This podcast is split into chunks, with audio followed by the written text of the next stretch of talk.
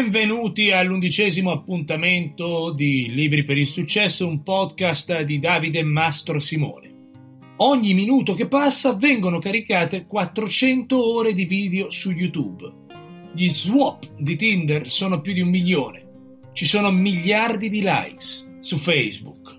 Siamo in un momento della storia dove l'essere umano vive quasi costantemente attaccato a uno schermo. A casa abbiamo la televisione che ci porta ormai un menu e una ampia gamma di possibilità con Netflix, HBO e chi più ne ha più ne metta. In ufficio abbiamo i computer, gli iPad e poi ovviamente ci sono gli smartphone che sono diventati una specie di parte del corpo. E anche gli orologi ora ti mostrano le mail, i messaggi eppure ci puoi parlare come faceva David Hasselhoff in Supercar. Siamo diventati completamente dipendenti essere connessi è vitale per le persone.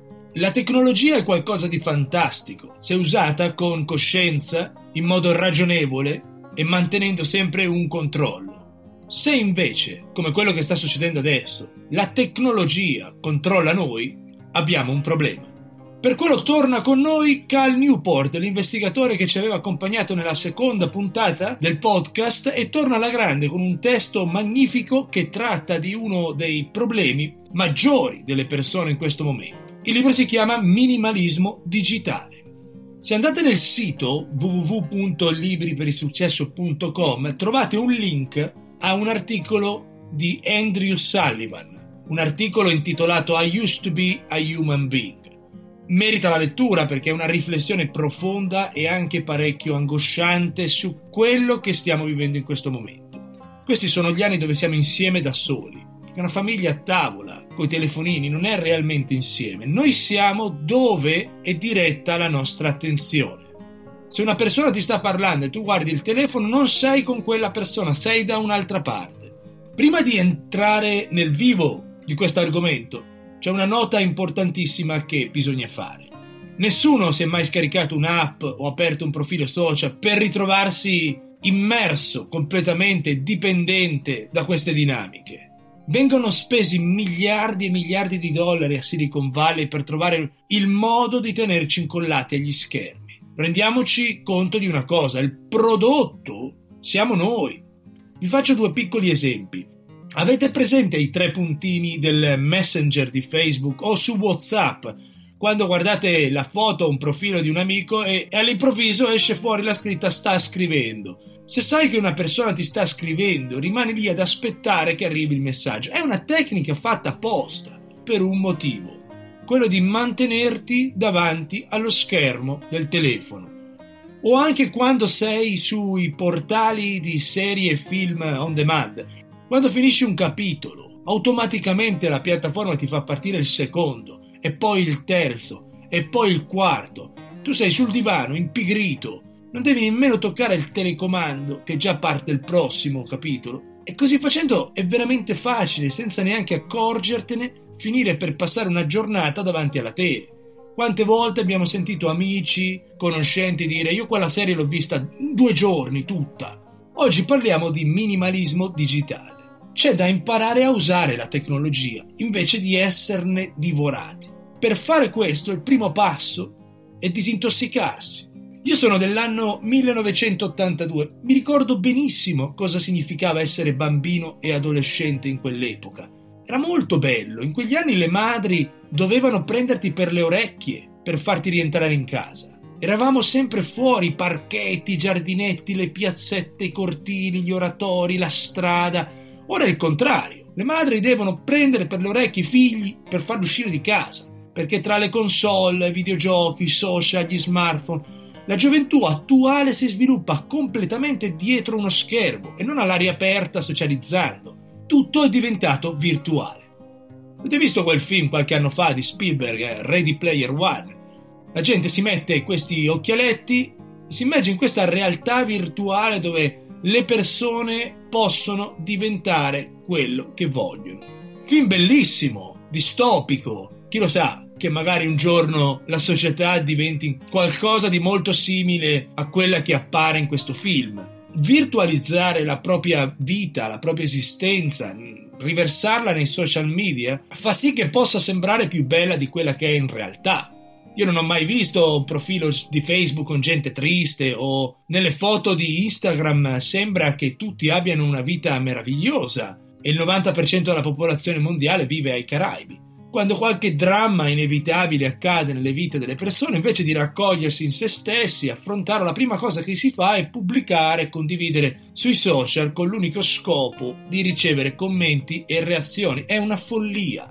Siamo diventati pazzi e Silicon Valley ha vinto. Ha trovato il modo di tenere la gente davanti a uno schermo, di far sì che abbia più piacere a vivere una realtà finta e ha creato tutta una dinamica emozionale che fa sì che le persone siano completamente dipendenti dalle reazioni che i social gli danno. Questi non sono quattro nerd che giocano a ping pong in ufficio e tra uno scambio e l'altro si inventano l'app del secolo. Questa è un'industria di miliardi di dollari che ha un unico scopo, tenerci il più tempo possibile davanti allo schermo. Nel 2007, quando nasce l'iPhone, e qui c'è una piccola curiosità, l'idea dietro la creazione dell'iPhone era creare un iPod che permettesse anche di fare telefonate, unire quindi lo strumento che la gente usava per ascoltare la musica con un telefono. Steve Jobs disse questa frase durante la presentazione del prodotto, è il miglior iPod che abbia mai fatto. Da lì in poi è cambiata la vita perché gli smartphone sono entrati a valanga nella vita delle persone. Quindi è necessario, dopo aver preso coscienza che esiste un problema, mettere in atto delle soluzioni.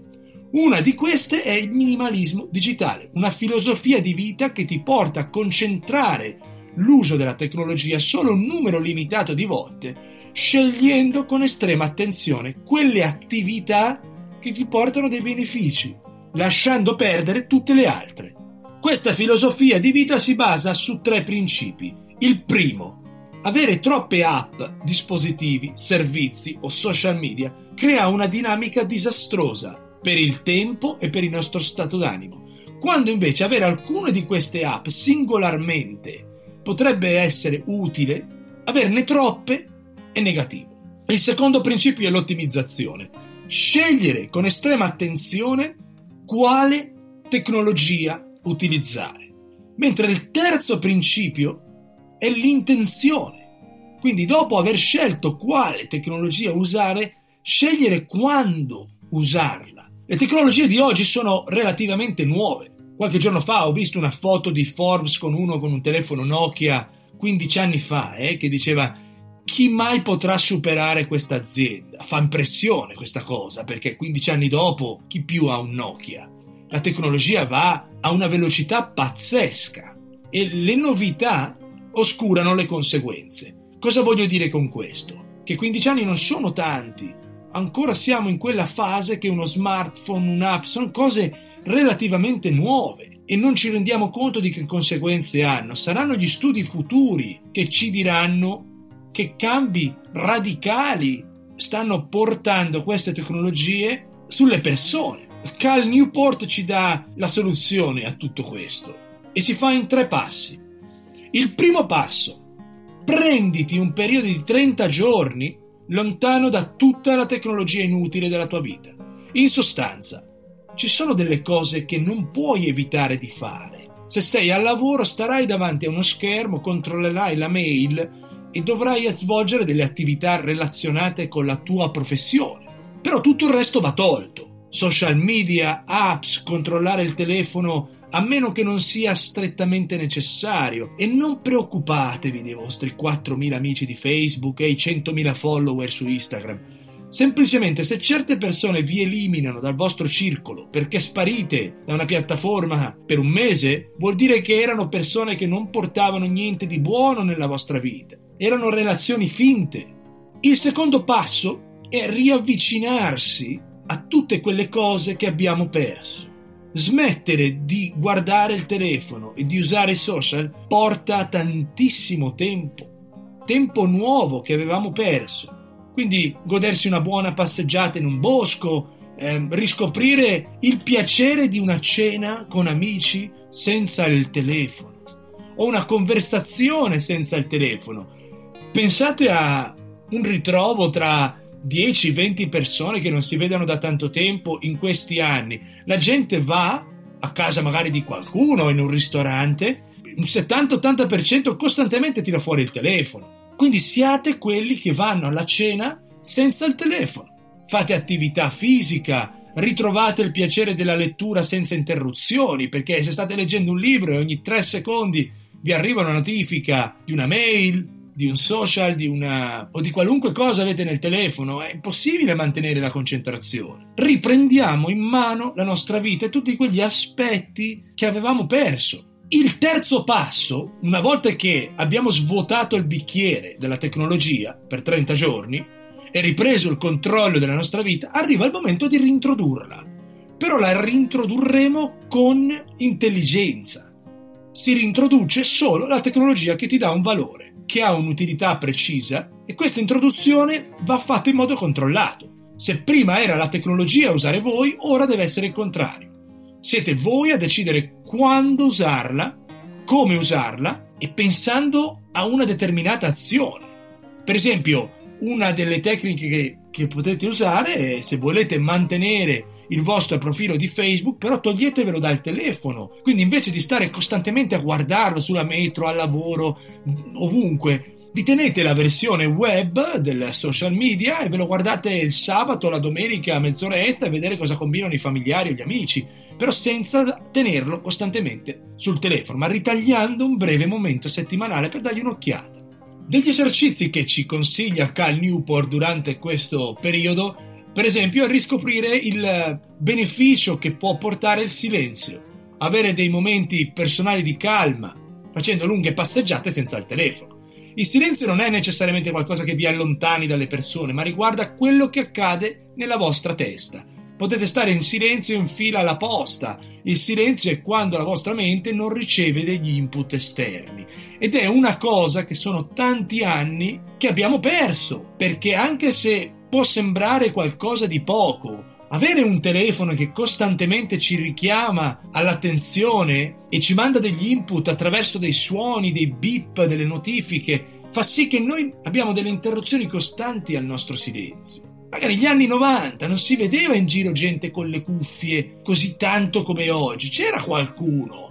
Io mi ricordo, ero innamorato del mio Walkman però si usava per i lunghi viaggi con i genitori, quando eri dietro in macchina, nell'autobus o la sera prima di andare a dormire, però non era esattamente qualcosa di così pratico da avere addosso ogni giorno. La musica nel telefono ci ha tolto la possibilità di stare da soli un secondo.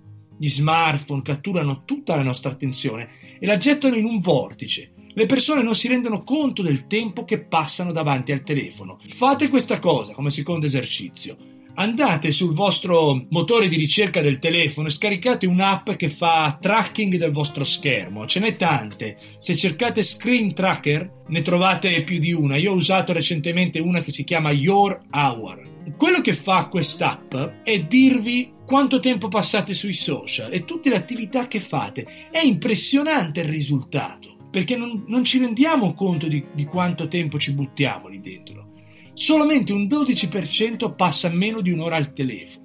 Il resto ha una media di 2 o 3 ore.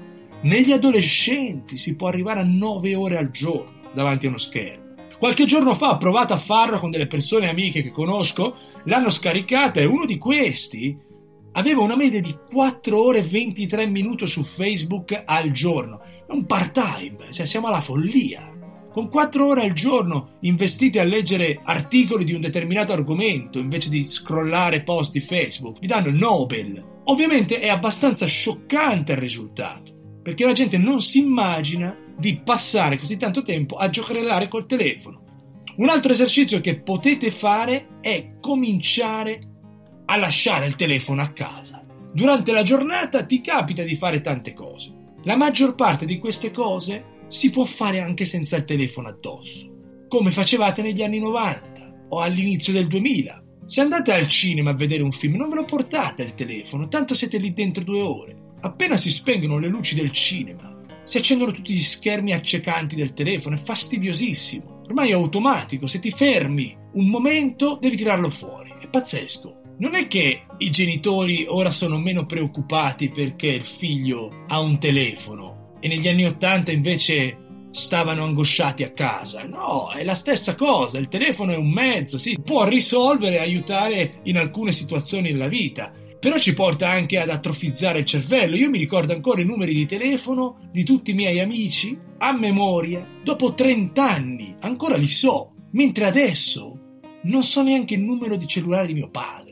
Fare una divisione con la matita, una moltiplicazione, guidare senza un GPS, negli anni 80-90 non c'era Google Maps, non c'era Waze. Adesso senza questi strumenti non troviamo manco il cesso. La vostra vita non ha bisogno di un telefono al 90%. Un'altra cosa che ci consiglia Cal Newport nel suo libro è uscire dalla trappola dei likes. Non mettete più likes ai post. Le interazioni umane non possono limitarsi a una faccina, un emotico su un cuoricino che cazzo è servita l'evoluzione umana del pensiero, della cultura, se poi ci limitiamo a racchiudere tutto il nostro pensiero, le nostre emozioni in un'icona? Penso che chiunque possa esprimere un pensiero un po' più complesso che un like. Non metteteli, non aspettateli, perché rendono infelice. Cercare l'approvazione della gente da una foto postata su un social media non è la strada giusta. Più tempo passate sui social a socializzare virtualmente, meno ne passate nella realtà e si perde anche l'abitudine a farlo. Una sera ero con un amico argentino a prendere un bicchiere di vino dopo tanto tempo che, che non ci si vedeva. Lui è degli anni 70 e io degli anni 80. Nessuno dei due aveva il telefono, eh? cosa curiosa. Ci stava godendo la serata a chiacchierare, dopo tanto tempo, in una bella terrazza di Madrid. Gli argentini sono dei personaggi che non conoscono la timidezza, sono spavaldi, si pavoneggiano, sono molto simpatici alcuni, non si fanno nessun tipo di problema a parlare con sconosciuti. Sicché Christian notò due ragazze sedute eh, una di fronte all'altra, entrambe col telefono, eh, facendo il tipico gesto dello swap, quello di Tinder.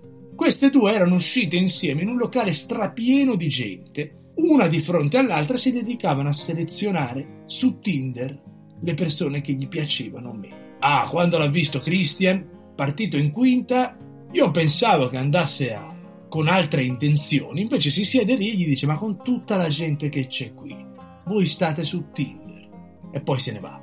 C'è da ritrovare il coraggio e l'abitudine di parlare con le persone, di interagire. Abbiamo bisogno di socializzare, siamo animali sociali. Non possiamo stare in una piccola stanza davanti a uno schermo e credere di avere degli amici. Il telefono serve a telefonare, chiamate le persone invece di mandargli messaggi WhatsApp. Ci stanno facendo perdere l'abitudine ad esprimerci. C'è un ultimo piccolo avvertimento. Se prendete questa strada, se decidete di disintossicarvi dai social e dalla maggior parte della tecnologia per un periodo, tante persone vi abbandoneranno, vi criticheranno, vi giudicheranno e vi tratteranno come se siete qualcosa di strano e usciranno dalla vostra orbita soprattutto tutte quelle persone con le quali avete una relazione virtuale. Vi rimarranno realmente vicine solo le persone con le quali avete creato una relazione reale. In ogni modo io non penso che siamo fatti per avere relazioni con centinaia o con migliaia di persone, però tenete in considerazione che se decidete di prendere questa strada ci saranno delle conseguenze, non è per tutti. Abbandonare un gruppo di WhatsApp oggi è come disertare. Siamo giunti alle battute finali di questo episodio. La tecnologia è utile, ci può rendere la vita più semplice in tante occasioni. Essere connessi è meraviglioso, però esserlo sempre è dannoso. Ci sono tanti panorami ancora da ammirare, libri da leggere, persone da conoscere, familiari da andare a trovare. Siamo davanti a un'epidemia della distrazione, come dice Sullivan nel suo articolo. È la nostra debolezza. Se continuiamo così, in gioco non c'è la nostra mente, ma la nostra anima tutto questo rumore, queste distrazioni, se non rallentano o se non siamo capaci di farle rallentare, finiremo per non renderci neanche conto che ci siano e ne saremo completamente inghiottiti. Sta settimana, ragazzi, mettetelo un po' via il telefono. Grazie e al prossimo weekend.